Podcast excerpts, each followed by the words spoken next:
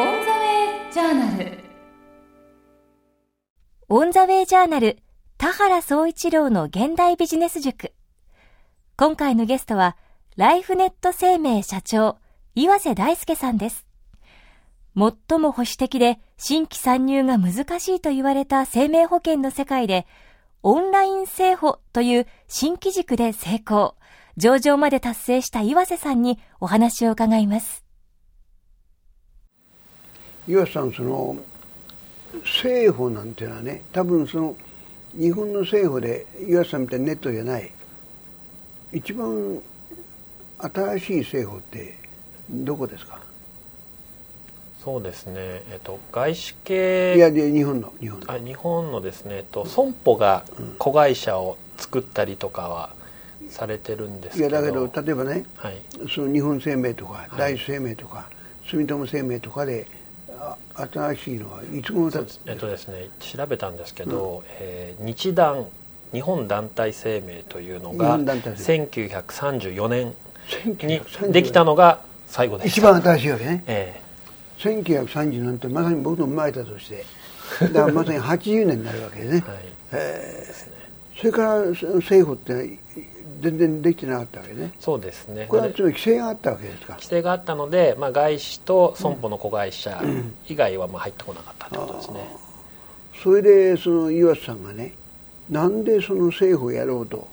いうふうに思いついたんですかそうですね。あのアメリカに MBA の留学している時にあるベンチャー投資家の方に声かけてもらいまして、いや MBA で向こうにいらっしゃるわけ、ええ、ボストンにいてですね。何を勉強しに行ったんですか？あのまあ MBA なので経営全般ですかね、でも結構ベンチャーのあのいろんなケーススタディ、えーいろんな会社についても勉強しました。それでその投資家の日本の投資家の方に声かけていただいて、うんえー日本には若い起業家が足りないと、うん。まあ、2006年だったので2006年、ね、今とは状況随分違う。んです2006ね年というと小泉内閣だ。えーそうですね。ですね。小泉内閣の最後の頃ですね。ライブドアショックが1年2005年でしたかね。はい、ああなるほはい。まあ、そういう時期でで起業家が足りないからあの君も日本に帰ってきたらぜひベンチャーをやりなさいと、ど、うんで、えーアイディア自分で持ってるならそれやればいいけど、もしないならいくつか僕面白いのは考えてるからそれをやろうって言われたんですね。でその一つがオンラインの生命保険だったんですね、その大学出てね東大卒業してのアメリカへ行く。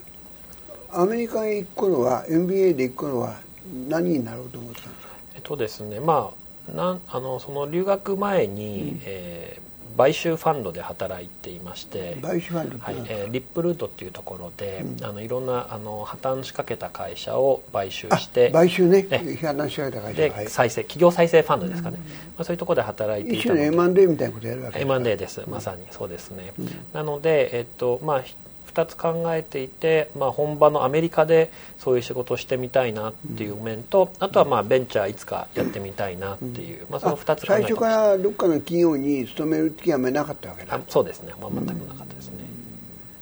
で、えーアメリカ行ってそこでそのベンチャーやらないかとはい。誘われて、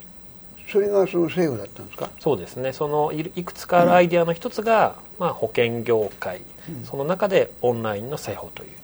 アイデアでした、ところでその政府はあの多分ね80年前にできたのが一番新しいということは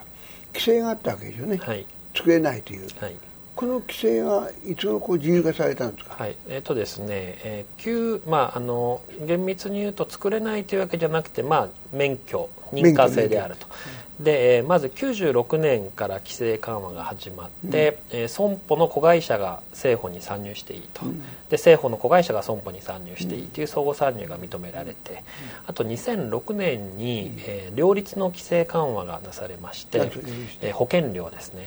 えーそれまでは、えーまあ、ガチガチにこう規制されていて、まあ、あまりその安い値段で出すっていうのが認められてなかったんですが、2006年以降は、まあ、保険料のうち手数料部分は企業の裁量で決めていいと、つまりネット製法のように手数料が安い業態であれば保険料を安くしてもいいと。それまではそういう規制緩和がその手数料も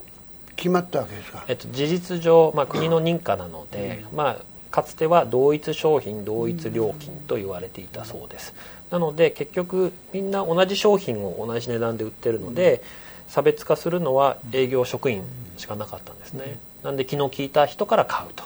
優しい人から買うと、まあ、それがビジセールスレネスディをね、はい。どこもたくさん抱えていて、えセールスレディが家庭訪問なり企業訪問してで売るわけですね。はい。はいでそうですね。なので消費者からしても一番気の利いた人から買うっていうのはある意味合理的な選択だったんですね、まあ、それが大きな金融の自由化の流れで、まあ、生命保険業界にも競争を呼び込もうと、ということで、まあ、事実上両立緩和、まあ、両立の規制緩和をしたことによって、まあ、我々のような新しいプレイヤーの参入も認められたということです、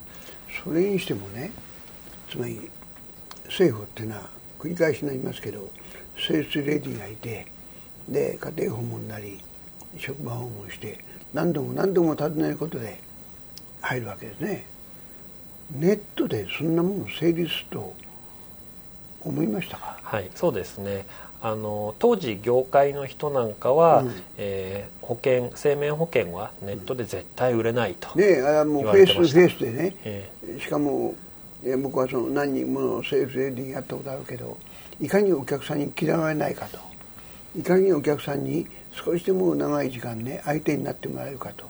いうことでしょ。はい。はい。そうですね、でも一方でネットの銀行がまあ増えてきて、うん。ネット証券もみんな使うようになって、自動車保険も結構ネットで選ぶので、なんで生命保険だけネットないんだろうっていうそういう素朴な疑問はあったんですよね、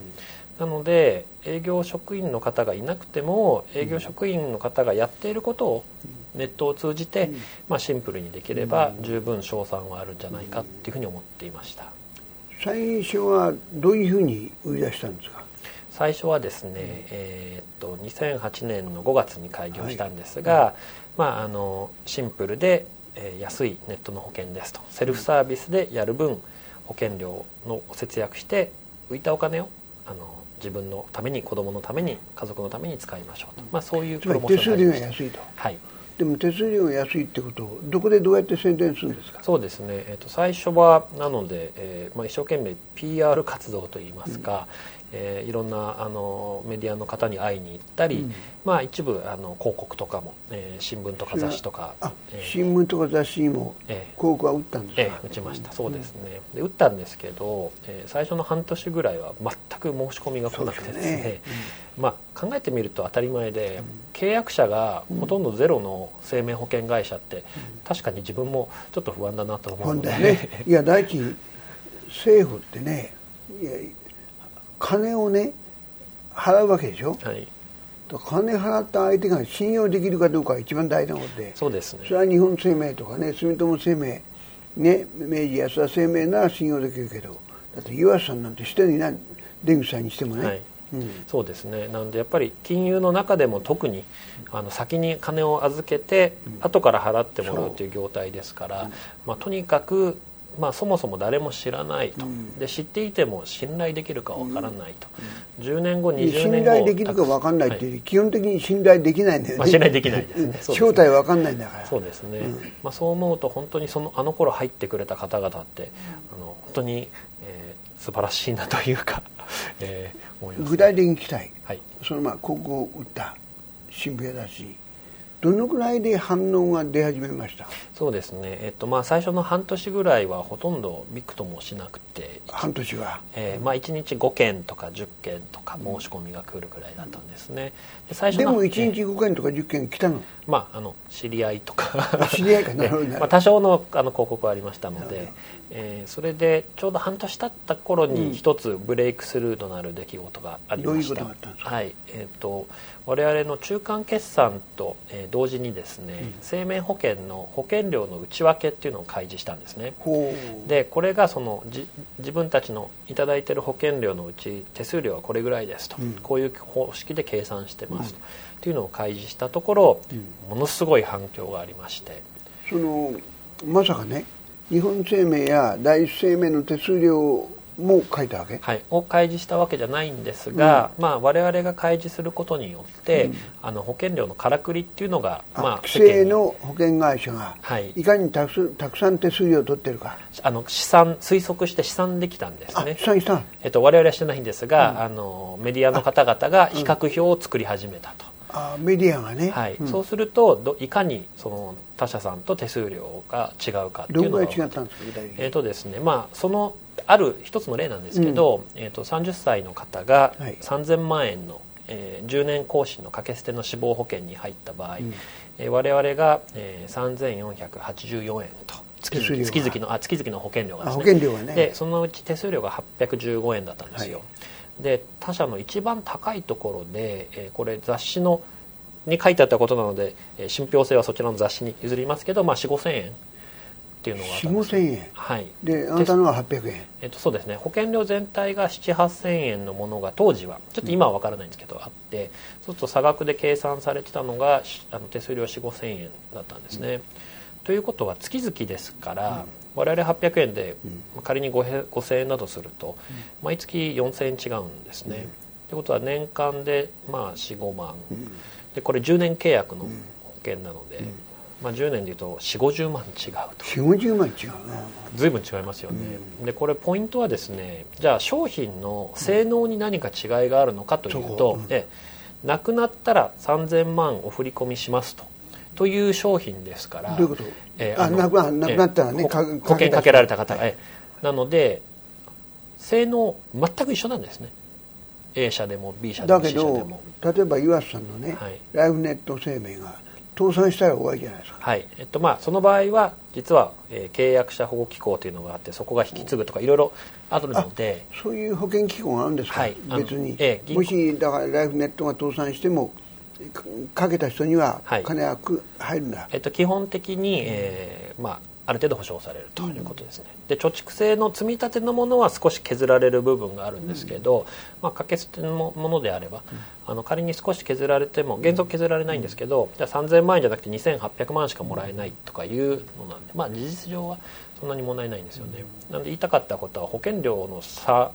が50万近くあって大きい。で本質的な差はあのないんですよね。ないと。えということが、まあ、世の中に知れて、えーまあそれで、えーすごく話題になりましてそのね中身を、はい。えー手数料がいかに違うかということをはい。書いた人の名前は聞きませんけど、はい。それは月刊誌週刊誌。えーダイヤモンドでしたね、ダイヤモンドだったあそうか、えーなるほど。大週刊ダイヤモンドで、えーあとはそうですね。当時は現代ビジネスなかったので、えー あのまあ、週刊誌とあとマネー誌とかも一部書いてましたのでなるほど。それでじゃあ注文が来始めた。そうですね。そこからあの割とわっとこうあのお客さんが来始めて、ワットって最初どんぐらいまず来始えーえめったとですね。まあ、あの当時1日、えー20件ぐらいだったのが、まあ、30件とか40件と来始めて。でそれからですね34か月後に今度またあの、えー週刊ダイヤモンドまた週刊ダイヤモンドなんですけど、えっと年に1回保険のプロに聞く、えー本当は自分が入りたい保険どれっていうランキングがありましてそれで当時1位になったんです1位になった。ええ。それでまた申し込みが増えまして、でついでに聞きたいんですが、はい。2位ははい。日本の政府それとも外外外資、えー、と同じような、えーネットを使った製法の、えー外資系の会社でした。あ、外資系のネットの政府もあるわけだ、えー、と同時にほぼ同時にスタートしてました。でそれから3か月後ぐらいにまた今度ワールドビジネスサテライトで34分長めに特集テレビ東京の。ええ。であれでまた申し込みが増えて、でその頃から、えー地方でテレビ CM をポツポツと打ち始めたんですね、そこから好循環になり始めました、でえーっとその、えーそこからね今年で何年目ですか？えー、と今年でもうすぐ6年6年目。目が終わるところです、あの今大体何件ぐらいですか、はいえー直近で20万件を超えました。20万件。はい。これはつまりそのライフネット生命がえー黒字になるにはどのくらいになれば、えーとですね、今あの対外的に発表しているのは、えー2016年3月には黒字化したいと言ってて、黒字化っていうのは何件ぐらい大体契約者3 30万件から40万件の間ぐらいですかね、えーなんでもう少し頑張るこのまあブレ第一のブレイクスルーがあった、え第二のブレイクスルーってどんなのがあったんですか？えっと、そうですね。まあ基本的にはそこからは割と順調でええ。やっぱりあのテレビなんかで大きく取り上げられるとまた認知が広がるっていうことの繰り返しでしたかね、あとはこれまたテレ東さんなんですけど「カンブリア宮殿」という番組であれで1時間村上龍さんに紹介いただいた後はものすごい申し込み来ましたね、えーでそれで2012年の3月に、えー東証マザーズに上場しました、あそうか。12年にえ。東証マザーズ。この上場する時は、はいあの東京えどっか証券会社とはい。頼むわけでしょ、はいそうどこですか？えっと野村さんです、でこの時証券会社はいろいろ注文を出さなかったですか？うるさい注文。えっと条件。まああのどこもそうなんですけど手数料がどうだっていうのはありましたけどそれ以外は基本的には、あの全力でやってもらいましたね、えー。でその時に77億円追加で調達しました。できたわけね、ええそうですね。ああの上場したから、はいで、えー社長がもともと岩瀬さんは副社長だった、はい。で岩瀬さんが社長でいつ交代したんですか？と去年の6月ですなんで交代したんですか？まあ、ちょうどそのもともと開業して5年で15万件は目指したいと言っていて、それを無事に済んであ、ええ。で次に、えーまあ、これから3年間であの、まあ、これぐらい成長したいっていうのを発表するタイミングで,、でちょうど出口も65にあの、なったので、まあ、少しずつ、えーなんですかね、次のステージへえー上がっていくために、えーまあ、バトンタッチしていくということで、えー去年の6月末ですね。ちなみに出口さんは、はいライフネットやる前ははい。何やってらした、えー、とずっと日本生命で働いてました。ああそうか日本生命に勤めたのか、じゃあ政府のことは知ってるわけだね。あのよく知っていますね、逆にその大生命の、はい。ね、えー日本生命がと言いません。大生命の欠陥もわかるわけね。あのアキレス腱も分かるどういうとこがが悪影響まあ、やっぱりその彼が本の中で書いていたのは今の対面セールスのモデルは、あの持続可能じゃないと、なぜ？えーつまりですね今の営業職員の方々が、まあ、そもそもなり手がどんどん減っていると。あ、減ってるんですか、えーで、あの平均の年齢がもう50代半ば過それは何やっぱり少子化と関係あり？関係あるんですかね。あと女性の職場がもっとあの社会進出も進んでいるっていうこと。昔は女性はつまりあのえー企業に就職しても総合職になれなかった。はい。言ってみればお茶組だったとそういう時は生成 D は多かった、はい。今総合職になれると。はい。ピークの時にはですね、えー営業職員の方全国で50万人いたそうなんですが、50万人今25万人切ってるんあですね。もう半分になった、ええ。なのでかつ年齢もどんどん高くなっていると、でかつ、えー例えばオフィスのさセキュリティが最近厳しいので入れないんだよ。まず入れなくなっていると。ここの講談社って入れないじゃない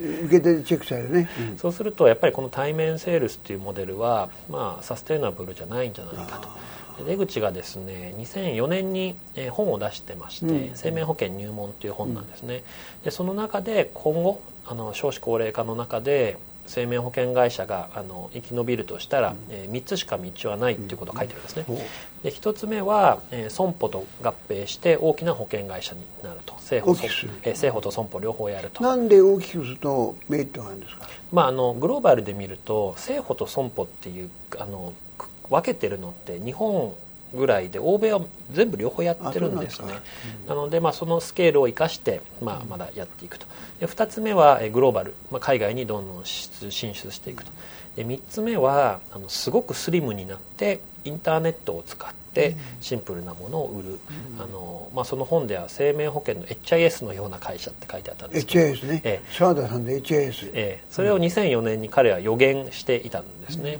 でそれを自分でやってしまったと。いうそのつまりね外資がどんどん日本にあのなんていうかがん保険とかね、はい。入ってますね、はい。日本の政府損保は海外に出てるんですか？えーとですね、損保はあの結構頑張ってるんですが政府はまだほとんど出てないです。なぜ出ないんですか？えーとまあ、いろんな理由あるんでしょうけど、えードメスティックなあの国内で十分収益を上げられるし、えー居心地良かったんですかね。で海上保険なんかは定義により、まあ、あの自動車保険だけじゃなくてその海上保険とか自体は企業のグローバルな活動とともに例えばトヨタが海外に進出すると。でトヨタの保険を一緒に行くと、まあ、こういうやり方ができたんですけど生命保険は基本的にあの B2C で一般の人向けなのでそういう進出の方ができないということですかね、まあさっきのね第三の道ネット生命と。これはいいとして今その、えー、岩瀬さんのところのライバル会社。はい。ネット生命って日本にいくつなんですか？えーとですね、純粋なインターネットの会社はあと1社だけでしてあとはあの代理店もやりながらインターネットもやってるっていう会社が数社ありますかね、はい、でその今まあ政府だけどネットも政府と損保合併とか、はい、あり得るんですか、えっとまあ、あり得るかもしれないんですが、うん、えっと、自動車保険やってる会社さんが医療保険を売られてるんですけど、うん、あの第三分野なんで損保さんも売れるんですね、うんうんうん、ただあまりあのうまくいってないっていうふうに聞いていまして自動車保険を買うお客様と医療保険っていうのが必ずしも重ならないっていうふうにおっしゃってましたなので一生懸命進めてもなかなかみんな買ってくれないと、なるほど。でなのでもしかしたらその自動車保険と生命保険を売るっていうのはそんなにメリットないのかもしれないですね、うん、さあそしてね僕はやっぱりあのネットの場合いくつか壁があると思うんだけど、はい、この今はまだ壁はあんまり感じない？まあ、あの壁というかさらに成長するのに、えー、もっと便利にしていかなければいけないというのは、ね、たくさんあります。より便利便利にするためには何をするんですか？そうですね、えーまあ、まず一つはあの最近パソコンからスマートフォンへのシフトがものすごく激しいので、うん、そうするとやっぱりこのちっちゃい画面だと伝えられること限られてくるので、まあ、どうやってスマホ対応していくかっていうことがまあ一つ大きいです、うん、あとはですね、えー、やっぱり、えー、いろいろ自分で資料を読んだりホームページ読んでも、えー、最後まで、えー、決めきれないという方が多いので、まあ、今コールセンターを手厚くしていてコールセンター。で電話でいろんな相談をできるような体制を、えー、今一生懸命強化していまして、まあ、ネットで見て質問あったらどんどん相談してくださいと、えー、こういうことこういったことをやっています。あのそういえばねこの間あの LINE のね、はい、森川さんと会って、はい、LINE が伸びて今 LINE の利用者がね3億4千万すごいですよ、ね、なんでこんな伸びたんだと言ったらね、やっぱりスマホにね。いち早く特化したんですね、うん、でまあ 多くの会社は、えー、パソコンやあるいは携帯だったわけね、はい、そこからスマホに特化したと。はい、とパソコンとスマホと違うのかなとは違うと。パソコンは大きい画面だからいろいろ小さくいっぱい書けると。スマホは小さいからそのね要するにてなんていうのそこで表す表現する方が全く違うんだはい、そうなんですよ、ね、であのライフネットは今まではやっぱりパソコンだったんです。はい、で今でも、まあ、スマートフォンのサイトを一生懸命改善してるんですけど、うん、やっぱりマインドがまだあのそうは言ってもパソコンの方が申し込み全然多いので、うん、そうするとこれ良くないんですけど何かやろうとするとやっぱりパソコンが大事だっていうふうになってしまっていてまだスマートフォンが全然その最適化されてないんですよね、うん、なので、えー、やっぱり先んじてえー、どんどん前へ行かなければいけないという意味でスマホをもっとやらなきゃと LINE で面白いのはねつまりざっくり言えばみたいなね、はい、短く書いてるわけい。ろんなね、はいはい、例えば政府でいくと、そのスマートフォンに特化するためにはどういう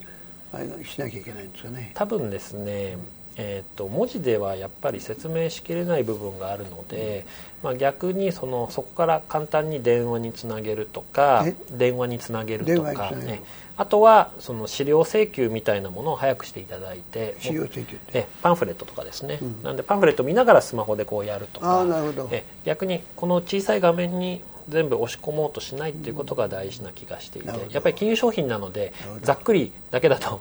きちんと説明したことなんですよね。そうなんですよ、ね、そうか。そういうパンフレットや電話への連動ね、えはい。そこがまだ最適化されてないですね。今のところでライフネットは従業員は何人ですか？今100名ちょっとです。あでも100人になったんですか、えで100人の多くは何をやってるんですか？えっ、とですね。まああのいろんな仕事ですけど、えー、そのねまあコールセンターとかあの事務というんですけど申し込みをさばいたりあと結構あの保険金の請求来ますので、うん、そのお客様対応している人間が金の請求が来るわけ、ええ、たくさんお支払いしてます、あとは IT の部隊とあとはそのマーケティング、まあ、IT の部隊って何やってるんですか、えーとまあ、システムの運用と開発ですね、うん、はい。なのであとはまあ広告作ったりいろんなマーケティング施策をやったり、あとはまあ管理系の人間がいてっていう感じですかね、これはそのネットということは24時間いつでも持ち込めるんですか？はいそうです。で実際ですね夜10時ぐらいからあのどんどん増えて11時12時がピークなんですね。あ夜の。ええ。で1時まで申し込み続くんですよ、なんであの一番びっくりしたのはですね、えー数年前なんですけど、えー元旦の0時37分っていう申し込み入ってて多分この方は新年の抱負だったのかなと。そうか31日の夜中ですね、ええそうですね、新年の？えー多分抱負として今年は生命保険やっちゃおうと思ったのかなと思っへてただあのこれってあの24時間申し込めるって若い世代のニーズに合ってるのかなと思いまして今みんな忙しいんですよね。あの結構共働きの方も増えていてあの子供を保育園に送って会社行ってまた戻ってお迎えに行ってご飯作って着替えさせてお風呂入れてってやってるとあっという間になっちゃうので多分その営業の人と合ってる時間ないんじゃないかなあって思います営業の人、ええ。あそうか。セールスレディとが来るときにははい。忙しいわけだ、はい。なので、まあ子供を寝つかせた後夜中に熱かした後はセールルスレディも来ない。まあ夜10時以降来れないですよはい。ね、ええ。なので10時以降が一番多いですね申し込みがやっぱりこれからどんどんどんどんネット化するわけね。はいそれあの流れは間違いないとそれに思います。しちゃね、はい。ライバルが少ないですね。えっと最近楽天さんがあ楽天やるええ楽天生命というのを作って始めてますね。これネットですね。はいネットまあ、ネットとあの既存の代理店使った小さい保険会社を買収されたので、まあ、そっちのビジネスも残ってます。楽天との勝負はどこで勝負するんですか？えっ、とですねまああの何ですかね、えーそのホームページの使い勝手だとかやっぱり商品だとかお客様との対応のところで差が出るんじゃないかと思っていて、えーまあ、楽天って非常にあのいろんな業態で成功してますけど生命保険では絶対負けない自信あります。これからライフネットは海外の展開は考えてないんですか？はい、えー、と昨年の12月に、うん。えー海外でビジネス始めましてどこですか？えー韓国で韓国。えー現地の3番目に大きな保険会社と、えージョイントベンチャーで、えー新しいネット製法を立ち上げました、それは韓国のはい。3番目の会社もやっぱりネット生命なんですか？えー、とそこはあの本体はもう既存のあの古い製法です。ね日本生命とか第一生命みたいなところはいね、はい。そうですね。でただ自分でネットはこれ絶対やらなきゃいけないと、若い世代をあに入ってもらうためにもと。でも自分たちだけでできないと。なので一緒にやってくれっていう、まあ、声がかかりまして。それで、えー先方が66%我々が34%のジョイントベンチャーを作りました、どうですか？韓国では？そうですね。まだあの始めたばっかりなんですが、やっぱりあの IT がすごく進んでいるので、えーもしかしたら日本よりも早く立ち上がるかもしれないなとそんな感触持ってます。自動車保険なんかはかなりネット進んでるんですね。なるほど。もう一つ聞きたいけど日本のね既存の生保がさっき言ったセールスレディの数が減ってる。それでみんな女性も働きに出るようになってセールスレディが家庭訪問する時にいないと人がね。あるいは職場訪問も非常に難しくなってきたと。だから既存のその製法がネット化するってことはないんですか？ないですね。なんでだろえっ、と既存のういやいや全部ネットやね、はい。ネットの部分を作っていくっていう、はい。えっと一番大きいのは、うん。生保って長期の商品じゃないですか、だからじゃあ3割引きの商品を売り始めたら、うん。既存の人たちもそっちに変えてあげなきゃいけないので売り上げ減っちゃうんですよね。なるほそれなかなかしづらい。そうか。手数料が違うから。全然違うので,、うん。で高いの売ってもしょうがないですし、そこがネックで例えばあの航空業界であればじゃあ東京宮崎便だけ狙い撃ちして安くするってできるんですけどあの20代30代40代の掛け捨ての保険安くするってやったらその分の収益がどっと減ってしまうので、なかなかできないんじゃないかと思います、そのネット生命はアメリカやヨーロッパにはあるんですか？えっ、とないんですない。はい。あないのはアメリカに。は、はい。なんで？えっと、2つ理由があって、まあ、あの一つあの同じなんですけど一つはあのすでに競争がそれなりに進んでいるのでどうえー保険保険会社間の、えー競争が進んでいるので保険料は割と下がってると。なので代理店とか使っていながらもあの保険会社の利益を削って保険料が下がっているので、えー日本に比べるとまあ不満が多分少ないと。なるほど。それでネネット生命やってもそんなに格差がつけられないそうですね。あとはあの製法レディのような仕組みがないんですねもともとええ。なのである意味あれは日本ではい。できたんですか、はい。成績がと聞いてます。はいなのである意味日本が一番遅れていたからこそこういう新しいものが出てきたということで、まあ、一方であのいろんな工夫あの参考になることはあるみたいで、えー去年の4月にですねスイスの、えー世界2位のお再保険会社が我々の筆頭株主に、えーなりました。えー40億円出資してくれて。で、まあ、彼らもこのモデルは世界に通用するからぜひ勉強したいというふうに言ってくれてます、まあできればスイスでやりたい。まあ、ヨーロッパでやりたい。りたいええ言ってましたね、はい。なるほど。で今目標は？60万、えー目標はそうです。あの契約件数でいうとまずはあの、まあ、保険料収入で150億円っていうのが、あの短期の目標なので今いくらですか？今ですね去年で60億ぐらいで、まあ、今年で多分80億とかぐらいの水準ですかね、えーなんで頑張って倍近くに持っていくということです、今そのじゃあまだまあ黒字じゃないんだけど、はい。そのネット生命ライフネットで働いる人たちのはい。給与ベースははい。どうですか、えーとまあ、業界標準か少し安いかっていう感じですかね、でもまあみんなあのやっぱり新しいビジネスを作っていくっていう楽しさに、あのやりがいを感じて、あのやってくれてるのかなと思います、なんか聞きたい岩瀬さん、これから先はどうされるんですか。はい、そうですね、まあ、あのまだライフネットすごく小さい会社なので、えーとにかくライフネットを大きくしていきたいなと思ってます。でその中で海外展開もありますし、まあ、いろいろな新しい展開が次はどこですか海外は？海外はですねまあやるとしたら台湾？あのは割とやりやすいですよね。ね。日本に近いので、うん。なのでまあアジアなのかなとはなんとなく思ってます、はい。そうですね。とにかくライフネットをあのものすごく大きくして、えー若い世代にとって一番あの人気の保険会社はライフネットっていうふうになりたいですね。中国は難しいですか？中国はですねやっぱりいろいろあの難しいので、えー多分だから現地のプレイヤーがやるのにうん。お手伝いするっていうやり方はあるのかなと思います、たまに中国のお客さんお見えになりますね、うもありがとうーえどうもありがとうございました